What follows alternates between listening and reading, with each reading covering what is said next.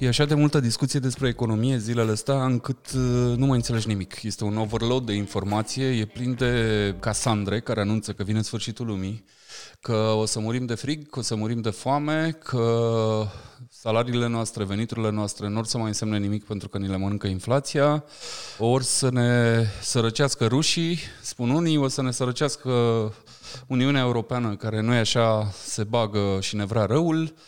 E mult, e mult, e mult mai mult decât poate un om normal să urmărească și să, și să înțeleagă. Și recunosc că nici eu nu sunt departe de chestia asta, chiar dacă citesc cât de mult pot și m-am gândit eu așa ca pentru episodul ăsta să mă duc la un profesor. Invitatul meu de azi este Bogdan Glăvan. Sunt sigur că foarte mulți dintre voi, cei care ascultați podcastul ăsta, i-ați auzit numele.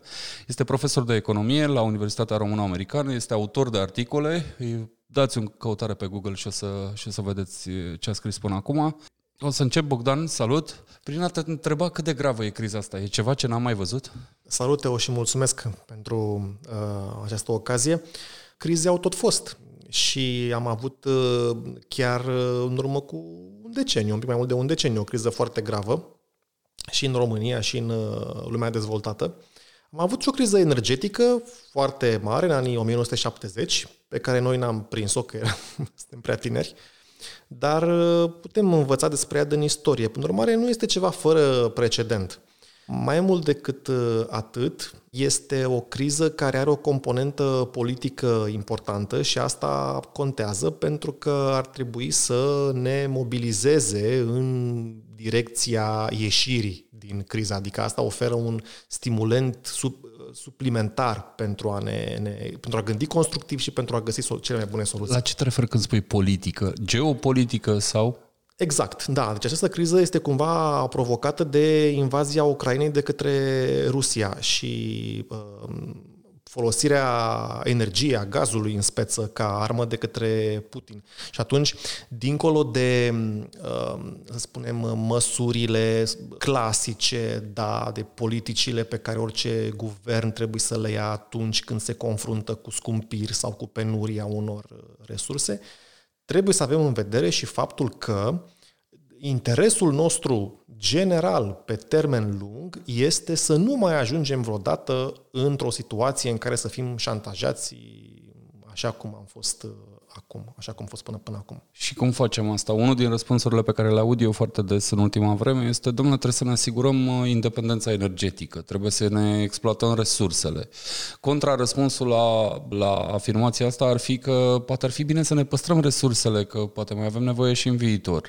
Până acum, ca să spun la ce mă refer, e vorba de gazele din Marea Neagră, în urma unor presiuni politice și a momentului despre care vorbești un pic mai devreme, s-a început exploatarea lor. La asta te gândești că așa să facem, să ne asigurăm independența energetică exploatând aceste resurse? Nu doar la asta. Asta, să spunem, este un uh, detaliu. Uh, faptul că trebuie să devenim uh, mai eficienți în exploatarea resurselor și când spun asta, poate suna un pic ciudat pentru că noi până acum am evitat, am amânat să ne exploatăm resursele și trebuie să începem, de fapt, și din păcate vom începe târziu. Nu doar asta, avem resurse pe care să le exploatăm și ne putem asigura independența energetică, asta este un lucru. Dar mă refer la reziliența de ansamblu a economiei, adică la faptul că economiile flexibile, um, că economiile competitive sunt prin natura lor mai puțin uh, expuse unor crize majore, trec mai ușor prin crize. Deci noi asta trebuie să urmărim pe termen lung, să avem o economie competitivă, o economie flexibilă, pentru că asta ne dă vitalitate. Dar care sunt exemplele de economie flexibilă și de economie mai puțin flexibilă? În al doilea caz, cred că sunt capabil să dau și eu niște exemple, dar la primul nu știu exact la ce te gândești. Ei, unul din, uh, să spunem, uh, unul din factorii majori care explică competitivitatea unei economii este, spunem, tocmai cadrul instituțional. Și practic aici asta este starea curentă a literaturii economice.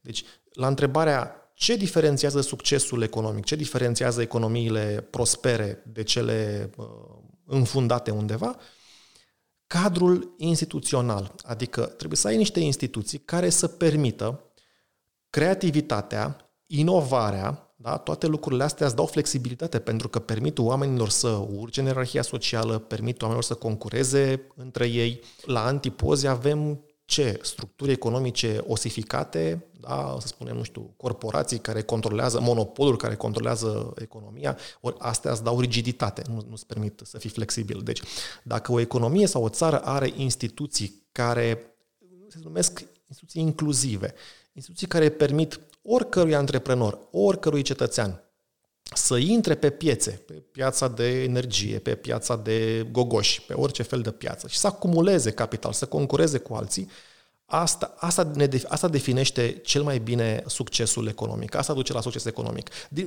Împrumutând un alt cuvânt, am putea spune că țările cu economie mai liberă, da, tradițional, sunt țări care au avut succes și țările unde libertatea a fost sufocată prin intervenții masive, prin promovarea unor privilegii, a unor interese speciale.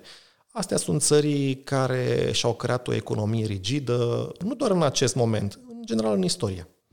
Dar argumentul pentru a nu lăsa piața să-și, să-și spună cuvântul este, în general, cel puțin privit dinspre stânga, este, nu, dacă lași piața liberă, sunt foarte mulți oameni care vor suferi. Și cred că cumva argumentul ăsta se reproduce în ceea ce trăim astăzi, când vedem că piața, mai mult sau mai puțin liberă, nu reușește, spre exemplu, să, să țină cumva în frâu prețurile la energie. Mă întorc chiar la energie pentru că mi-e, mi-e foarte ușor. Ba mai mult, companiile nu sunt lăsate să facă profitul pe care l-ar putea face zilele astea.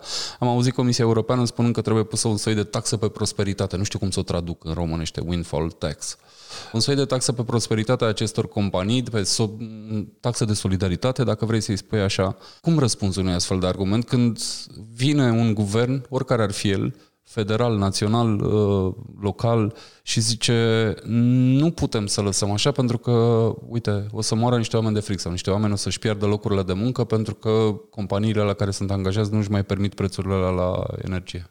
Întrebarea deschide uh, un potențial răspuns extrem de vast.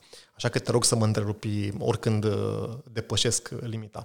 În primul rând, aș spune în premieră, am această ocazie, aș face o comparație cu criza din, din anii 2009. Și atunci, sau și acum, ca și atunci, s-a dat vina pe liberalizare și pe piață. S-a spus, avem criză financiară în 2009 pentru că piețele financiare au fost liberalizate, pentru că se fac tot felul de speculații, da? Iar acest argument îl vedem și acum. Avem scumpiri, criză, pentru că am liberalizat piața energiei. Bine, asta e, să spunem, argumentul sună sună, e, e cunoscut în România, că România a liberalizat recent piața energiei. În Foarte alte târziu. țări, în alte țări asta a fost de mult și atunci nu auzim acest uh, argument, ceea ce dovedește că e greșit, desigur. Ideea este următoarea.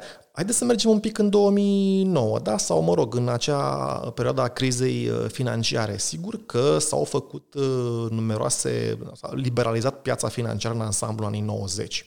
Dar nu liberalizarea în sine, nu creșterea numărului de tranzacții, nu creșterea investițiilor a dus la criza din 2007 uh, în SUA și din 2009 în uh, România și în restul lumii, ci faptul că politicile începând cu politica monetară super expansionistă din la începutul anilor 2000, uh, pe urmă politicile care au stimulat artificial piața imobiliară, și în Statele Unite și în uh, Europa au sădit semințele acestei crize și astea sunt lucruri um, unanim recunoscute. Spunea și guvernatorul României, Băncii Naționale României recent, nu poți să trăiești la infinit cu dobânzi artificial de mici, cu dobânzi real negative. Asta este o anomalie. El numea această perioadă o perioadă de represiune financiară împrumutând un termen făurit de un alt economist uh, celebru. Deci nu poți să trăi...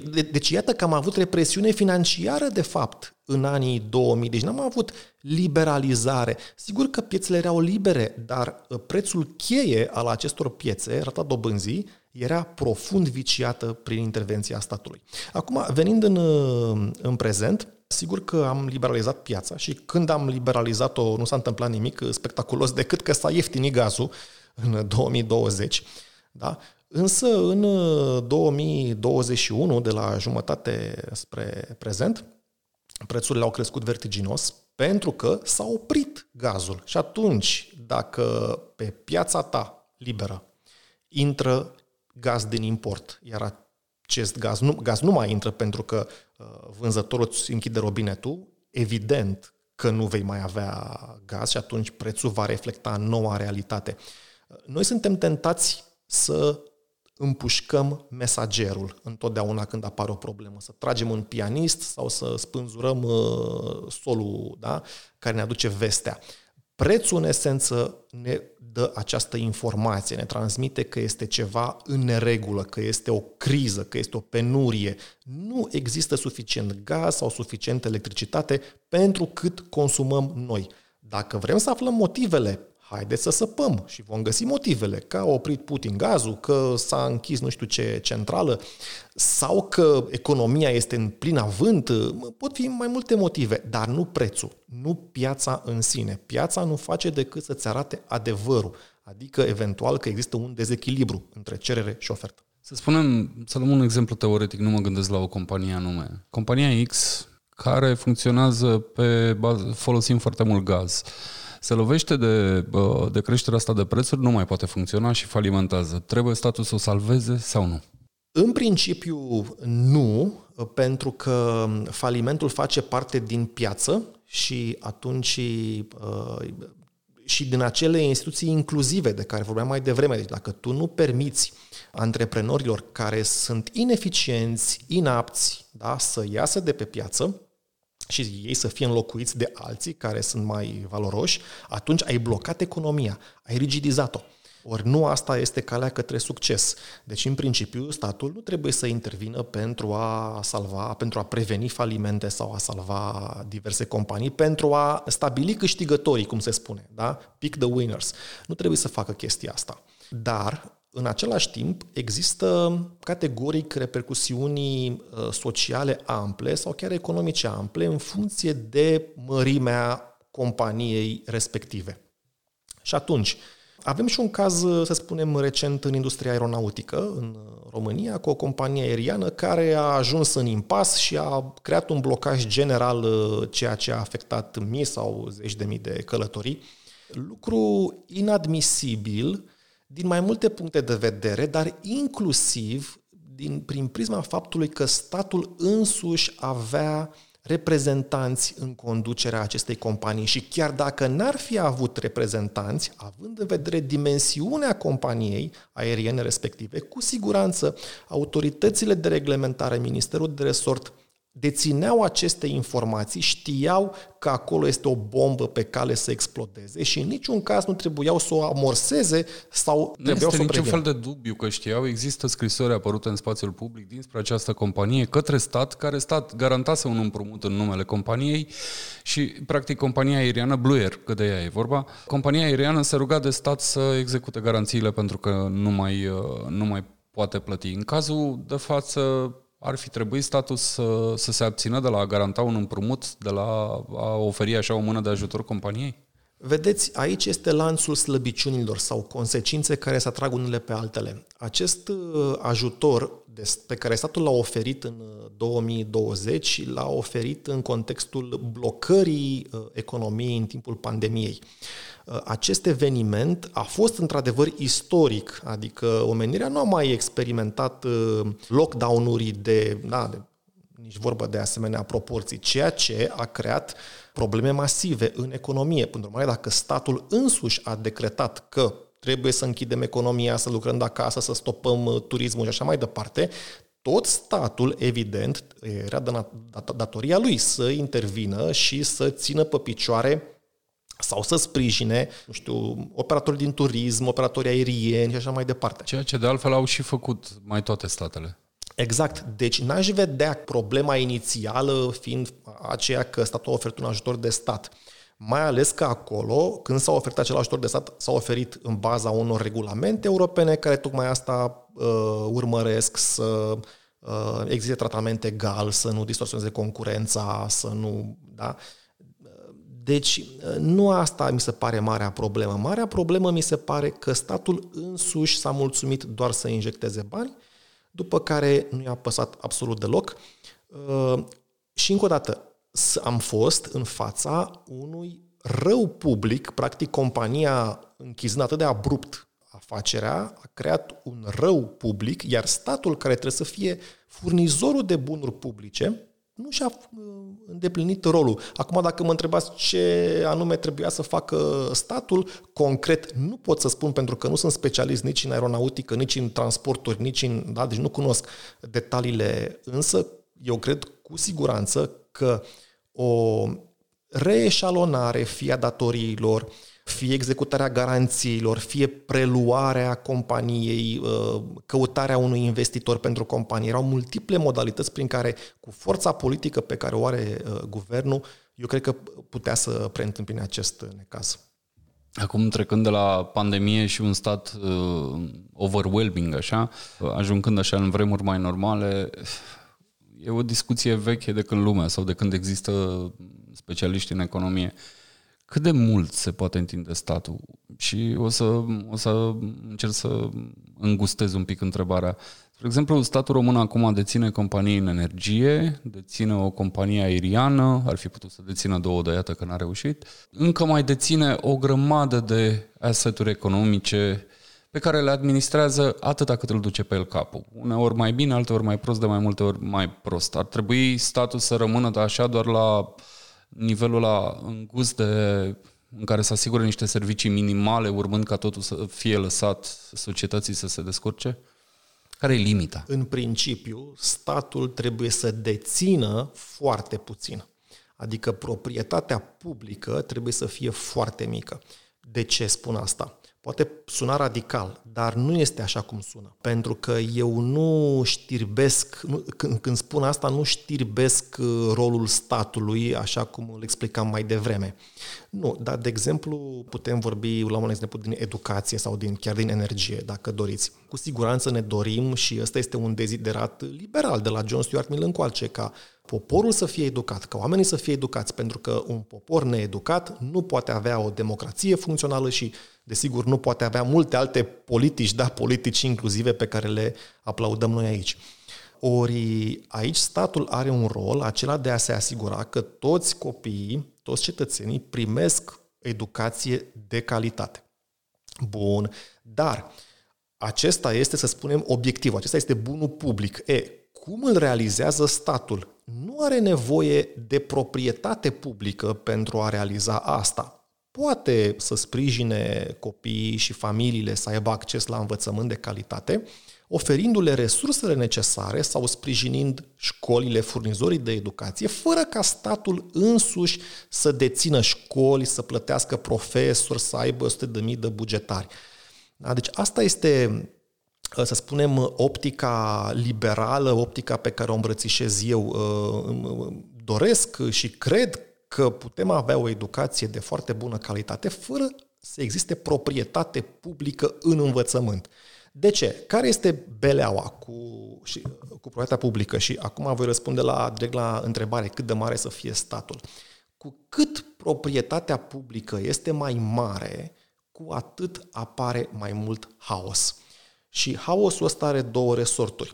Unul vine din chestiunea stimulentelor. Când suntem pe tarlaua altuia, nu ne pasă nu ne comportăm ca la noi în sufragerie. La noi acasă avem grijă să ne descălțăm, să ducem gunoiul, să nu facem mizerie, să avem grijă să spălăm pe jos, dar să întreținem ceea ce avem. E, când suntem pe tarlaua altoia, adică pe uh, proprietatea tuturor și a nimănui, cum se spunea pe vremuri, nu ne pasă chestia asta. Că lăsăm gunoi, că trecem cu mașina până toate gropile și nu ne pasă și așa mai departe. Și atunci asta produce uzura intensivă a proprietății publice. Ne batem joc de ea. Asta este o tendință firească a omului, din păcate. Al doilea motiv pentru care proprietatea publică este, este rea, da, deci are consecințe negative, este acela că nu permite calculul economic și ăsta este un concept tehnic, să spunem, din știința economică, însă economiștii care au subliniat acest aspect, uh, ce au spus în esență? Au spus în felul următor. Să ne imaginăm că avem, că suntem în socialism și statul deține tot. Da? Bun. Ei bine, în socialism ar fi imposibil ca șeful de sus, dictatorul, cum se numește, să poată hotărâ ce e mai eficient să facem, să construim poduri sau tuneluri autostrăzi sau aeroporturi, să fie mai la deal sau mai la vale, podul către Bulgaria, să fie la Giurgiu Ruse sau să fie la Calafat? Unde să-l facem din aur sau să-l facem din oțel? Din ce să-l facem? E, ca să răspundem la întrebările astea, avem nevoie de prețuri.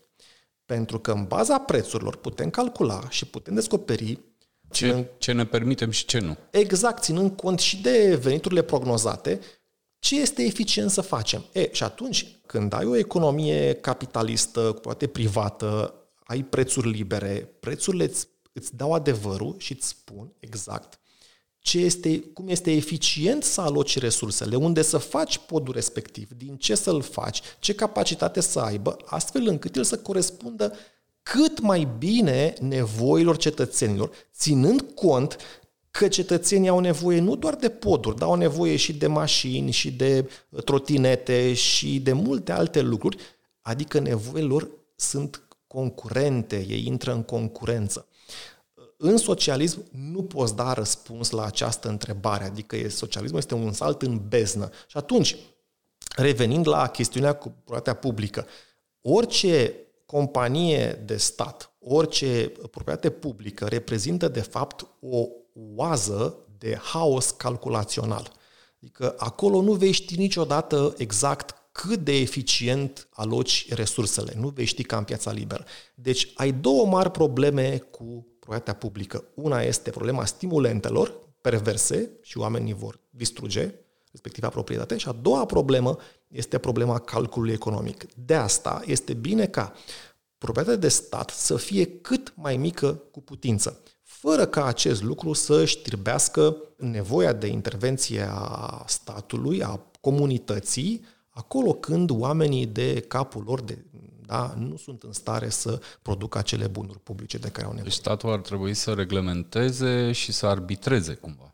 Exact. Cuvântul reglementare este foarte bun. De exemplu, să ne gândim la uh, etichetele de pe conserve. Da, asta este un lucru foarte util. De ce? Pentru că cel care produce conserva de pește, să spunem, știe exact ce a pus acolo, știe exact ce a pescuit și ce conține conserva aia, iar noi, ca cumpărători, nu știm exact. Deci este o asimetrie informațională foarte mare. Și atunci, ea se poate rezolva în multe feluri, nu doar prin intervenția statului dar se poate rezolva și prin intervenția statului care vine și spune pe etichetă trebuie să scrie gramajul, de unde a fost uh, pescuit peștele, cum a fost prelucrat, ce eur conține, dacă conține. Și din ce țară vine și așa mai departe. Exact. Asta este rolul statului. Iar în educație revin acela de a sprijini, de a se asigura că toți copiii au acces bun la educație.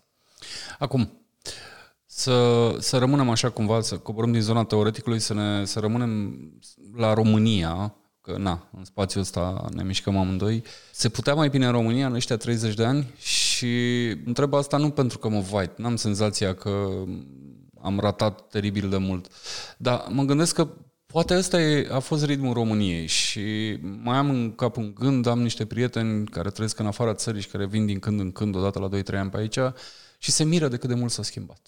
E o chestie pe care noi, sau eu cel puțin nu o văd atât de mult, dar eu văd și îmi explică uneori cu detalii cât de mult s-a schimbat România. Puteam să facem mai mult ținând cont de punctul de plecare care, în care aveam o anumită uh, deschidere către lume, mai, mai degrabă mică decât mare, în care uh, ne lipseau oamenii cu experiență, ne lipseau resursele și ne lipsea capitalul. Se putea mai mult în România în ăștia 30 de ani?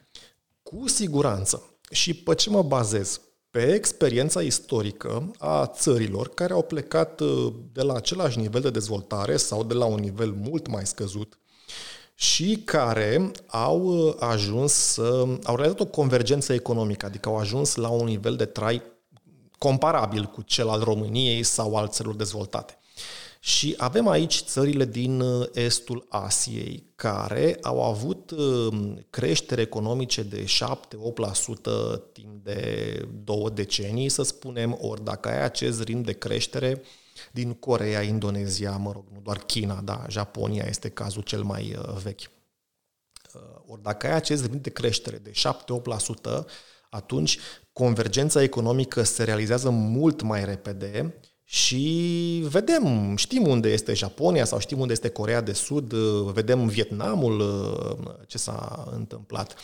Um, deci România putea să aibă un ritm de creștere de 7-8%. Noi dacă ne uităm în ăștia 30 de ani, cred că ritmul mediu de creștere economică a fost de 2%, nu mai mult de atât. Și trebuie să ținem cont și de faptul că România a fost beneficiara și este în continuare beneficiara unui import uh, masiv de capital prin asistența externă pe care o primește. Da?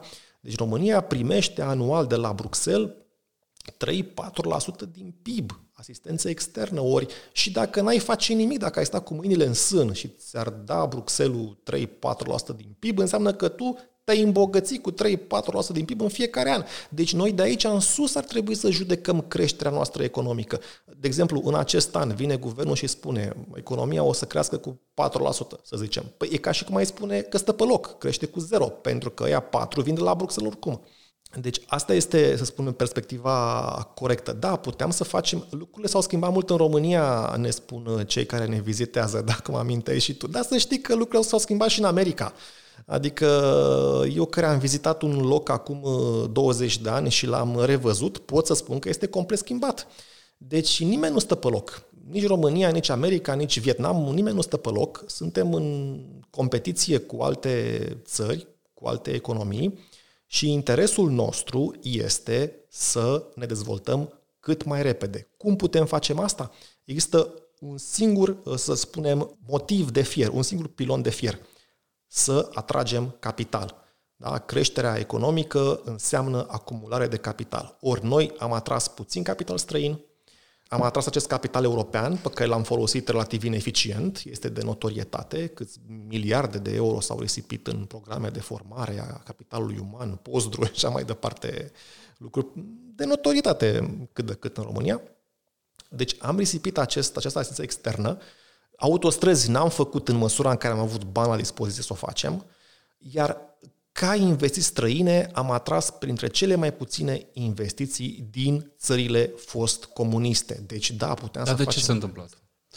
Uh, eu pot să înțeleg argumentul că politicienii n-au, uh, n-au reușit să, fie, să facă țara atrăgătoare, nu știu, sau n-au dat nu știu ce lege care să înlesnească investițiile, dar e suficientă explicația asta? Păi nu, evident, răspunsul uh, imediat la întrebare este pentru că nu am avut acele instituții inclusive, acele instituții deschise care să um, atragă ca un magnet capitalul. Capitalul fuge, nu se duce într-o groapă, nu se duce într-o fundătură, da? Se duce dacă acolo poate scoate profit. Apropo de cât de rău e profitul. E, nimeni nu vine să piardă bani în România. Lumea vine ca să facă bani în România, nu să piardă. Acum, sigur că probabil întrebarea ta vizează, dar de ce nu, a creat, nu au creat guvernele României acest cadru permisiv, da, liberal? Uh, nu l-au creat pentru că mentalitatea, cultura de ansamblu a noastră nu este o cultură liberală. Și mă întorc la ce spuneam mai devreme, aminteam de filozoful John Stuart Mill, care pune accentul pe educația generală ca o precondiție a unei societăți civilizate. Um, câtă vreme uh, valorile liberale nu sunt uh, împărtășite de cetățeni, nu sunt în ADN-ul uh, cetățeanului, politicienii evident că nu vor oferi decât populisme, demagogii, intervenționisme, adică pentru că politica oferă în esență ceea ce vrea cetățeanul. Dacă cetățeanul vrea să moară capra vecinului, atunci politica va fi despre ai naibii speculanți, cum ne exploatează ei, nu ne vindem țara, au venit să ne fure ăștia și așa mai departe. Da, până la urmă asta e... Nu, nu vedem doar în România, adică dacă ne uităm de aici așa spre vest, în zare, așa până spre Bruxelles, că tu l-ai menționat mai devreme, vedem că se mai întâmplă și prin alte părți, în Franța, de exemplu. Nu e, nu e România singurul loc în care se vorbește de speculanți, se vorbește de profituri prea mari, se vorbește de capitalism sălbatic și așa mai departe. Nu, nu, nu suntem singuri pe lume din punctul ăsta de vedere. De acord. Uh, și apropo de criza energetică, exact uh, ăsta a fost cuvântul și în anii 70 în în America, da, care e o țară, să spunem, capitalistă, una dintre cele mai capitaliste țări din lume. Sigur, uh, politicienii întotdeauna au acest motiv, acest stimulent de a da vina pe alții, de a găsi țapii spășitori, de a nu-și asuma răspunderea. Și în anii 1970 se spunea tot așa, uh, companiile petroliere, pentru petroliere suc sângele poporului, au profituri enorme de pe urma scumpirii uh, benzinei. La fel uh, și acum, același lucru. Sigur că companiile petroliere scot profit. Evident că scot profit, da? sau companiile energetice, întâmplător și vă rog să puneți ghilimelele cei care ne ascultați, întâmplător ale statului român. Deci evident că statul român scoate profituri masive din scumpirea energiei. Dar rolul profitului este tocmai acesta de a acționa ca un magnet. Într-o piață cu adevărat liberă, atunci când vezi că e dita mai profitul colo în producția de petrol, să zicem, acest lucru va acționa ca un magnet și va atrage capital și investitori care vor dori să expandeze producția da? pentru a împușca și ei acel profit, că nimeni nu e prost să stea și să se uite cum fac alții profit. Uh, asta pe o piață liberă, repet. Deci, interes, ceea ce uh, pe termen lung va duce la creșterea producției, după cum spuneam, și la ieftinirea produsului respectiv. Și exact așa am ieșit din criza energetică din anii 70. Cum? Investind în extracția de petrol la adâncime, sub mare, ceea ce înainte nu era profitabil, dar acum a devenit profitabil, că era profitul mare, da? Iar mă repet, dar despre asta este vorba, despre profit. Așa au ajuns Norvegia, Marea Britanie să extragă, să exporte petrol. În fine, Franța a apelat la ajutorul stat, la intervenția statului și și-a construit uh, sistemul energetic uh, nuclear. Într-un fel sau altul, prin creșterea producției am depășit criza respectivă. Valabil și acum când uh, au revenit în actualitate cumva și au revenit with a vengeance, ca să folosesc o expresie franțuzească, uh, gazele de șist.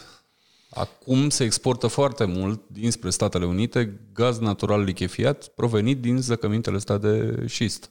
Exemplul ăsta este un exemplu de succes antreprenorial, adică de piață liberă, un exemplu de unde duce creativitatea umană, descoperirea, progresul tehnic duce la descoperirea de noi resurse, la exploatarea mai eficientă a celor existente. Să nu uităm și să spunem celor care ne ascultă următorul lucru. În anii 70, foarte mulți uh, cercetători se plângeau că urmează să dispară resursele, că urmează să le epuizăm, se dădeau și niște termene, în 30 de ani o să rămânem fără petrol complet, fără zinc, fără cupru. Era, era un termen, un deadline pentru fiecare resursă minerală. Bun. Noi am depășit cu mult timp acel deadline. Și unde suntem astăzi? Avem mai multe resurse decât aveam în anii 70. Deci, asta a fost o capcană. Uh, ideea că se epuizează resursele. Nu. Uh, având în vedere interesul mereu al omului către eficientizare, către progres tehnic, către inovare, Așa am ajuns să descoperim noi și noi resurse, să le folosim pe cele existente, să mergem după gaze, după petrol, unde înainte nu puteam să mergem. Da, gazele de șist sunt exemplu evident și iată că ne ajută să traversăm mai bine, mai ușor acest moment. Și uite, așa ne apropiem de altă dilemă de-a mea pe care aș vrea să o lămuresc cu tine. Um, în ultimii, să zic, 10 ani, statele au uh, stimulat direct financiar în companiile și, și clienții companiilor să uh, cumpere, să achiziționeze, să retehnologizeze în direcția construirii unei energii, nu așa, mai prietenoase cu mediul. S-au dat subvenții pentru mașini electrice, se dau în continuare subvenții pentru panouri fotovoltaice și așa mai departe. E legitimă investiția asta, pentru că până la urmă aveam ceva care funcționa. Pe combustibili uh, fosili aveam ceva care funcționa. Gaz, petrol, uh, cărbune, ce Dumnezeu mai era acolo. Nu era nevoie de a se lua cumva din coșul comun ca să uh, ca să-și pună, nu știu, să-și cumpere un domn Tesla sau să-și pună panouri pe casă? Sunt mai mulți factori aici. Un uh, factor, unde nu sunt uh, expert, este, este încălzirea globală, adică marele avânt al acestor politici intervenționiste de subvenționare a energiei alternative regenerabile și de penalizare a energiei din surse fosile, e asociat cu ideea de încălzire globală, de schimbări climatice și cu ideea că trebuie să evităm acest uh, deznodământ sau uh, pericolele care ne pasc în direcția asta. Economic vorbind, acest lucru nu este clar. Adică dacă ne uităm în evoluțiile ultimelor decenii, vedem că impactul uh, economic, nu știu, uman, ca vieți pierdute, ca, da, cum dorim să numărăm, să contabilizăm aceste aceste dezastre naturale, vedem că ele nu sunt mai mari decât erau uh, înainte să conștientizăm noi încălzirea globală, care există. Nu e asta uh, un dubiu. Ceea ce trebuie spus din punct de vedere economic întotdeauna este costul de oportunitate, un lucru care se învață în prima oră de economie. Ce pierdem dacă ne, ne, ne înfigem atât de tare în a subvenționa energia regenerabilă în speță sau în a interzice mașinile pe carburant, da? clasic. Uh, care e costul de oportunitate? Ori, din păcate, părerea mea este că s-a întins prea mult elasticul și nu e nevoie, avem și un caz prozaic aici în România, o țară totuși unde pensia medie este 1700 de lei, unde salariul mediu este mic, da? și unde statul uh, cheltuie 10.000 de euro, adică noi cheltuim în taxele noastre 10.000 de euro pentru a cumpăra, pentru a finanța pe cei doresc să cumpere mașini electrice, culmea fabricate în China, adică nici măcar în România. Asta mi se pare un export de venit național. Deci, practic, noi ne jumulim pe noi ca să ținem niște locuri de muncă în China. Mi se pare clar o prostie asta.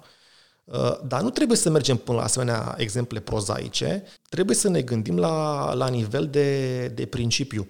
Și iată că am ajuns în această criză și pentru că, să fim sinceri să spunem, și pentru că ne-am, sub, sub, ne-am subminat propria producție de energie, mergând prea alert și prea hăbă, ca niște hăbăuți, hăbăuți așa, da? În uh, direcția închiderii centralelor nucleare, termocentralelor pe cărbune, rafinăriilor, că s-au închis, mai ales în timpul pandemiei, s-au închis rafinării numeroase. Și atunci am rămas cumva descoperiți și foarte expuși la acest șantaj din partea Rusiei. Și soluția ar fi acum ce? Să punem frână sau să, odată ce am pornit pe drumul ăsta, măcar să fim consecvenți așa un pic? Sigur îmi, îmi cer să zic o policy prescription, da, să dau o abordare normativă, ce aș face eu.